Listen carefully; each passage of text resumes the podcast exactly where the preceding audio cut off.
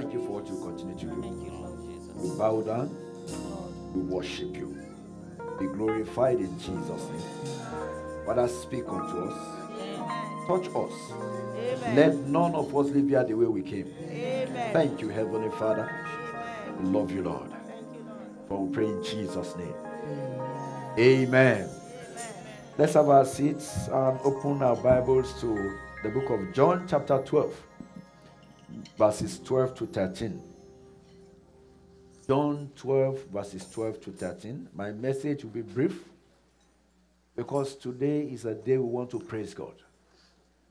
And as we praise Him, the Bible says God inhabits the praise of His people.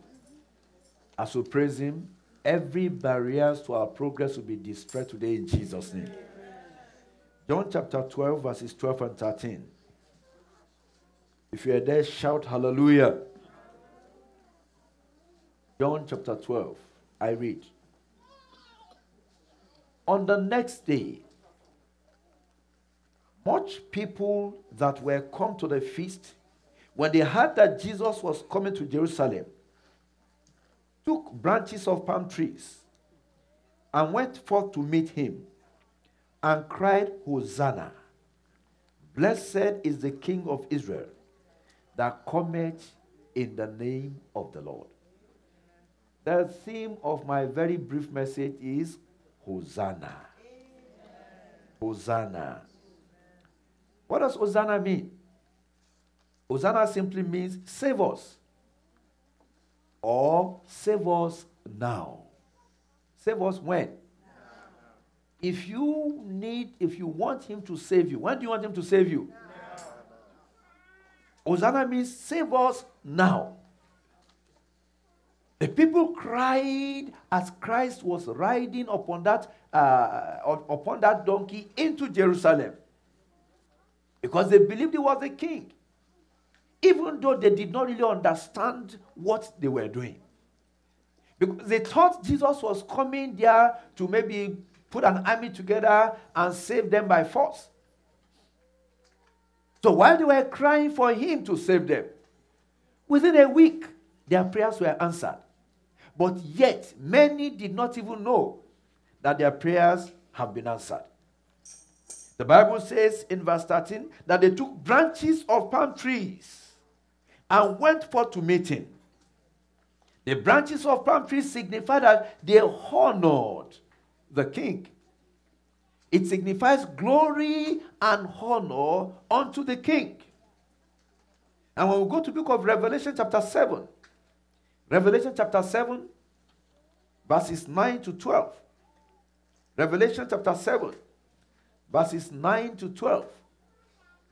The Bible says, After these I beheld, and lo, a great multitude which no man could number, of all nations and kindred, people and tongues, stood before the throne and before the Lamb, clothed with white robes, and what in their hands?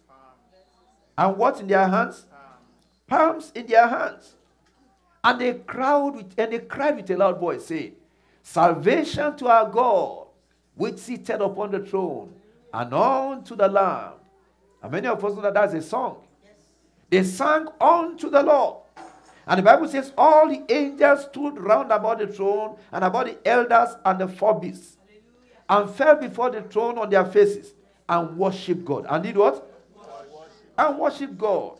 And they worship God by singing another song. The Bible says they were saying, Amen.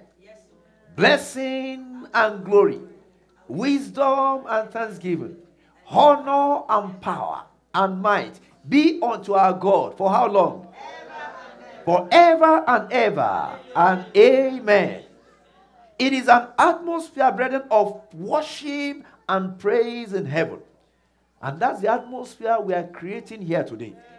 And I believe everyone that is present here today will receive a touch. Everyone that is present here today, none will leave empty handed. Everyone that is here today, none will, res- will leave without receiving something from the living God. The Bible tells us that God still seeks, He still seeks true worshippers that will remind Him of the worship in heaven and bring His glory down And brethren, where we are today, it is a time to worship God.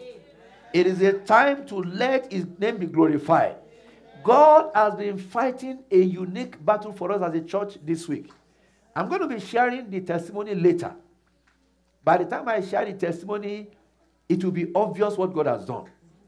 But our praise, our worship today is because God has done it. Tell somebody, God has done it. As if you mean to say, God has done it. If you believe it, say, God has done it. And your victory will be permanent in Jesus' name. The Bible tells me in John chapter 4, verse 21, that Jesus said unto that woman, John chapter 4, verse 21, He said, Believe me, the hour comes when you shall neither in this mountain nor yet at Jerusalem worship the Father. Verse 22. He said, You worship, you know what? You know not what? We know what we worship, for salvation is of the Jews. 23. He said, But the hour cometh, and now is. Tell somebody now is.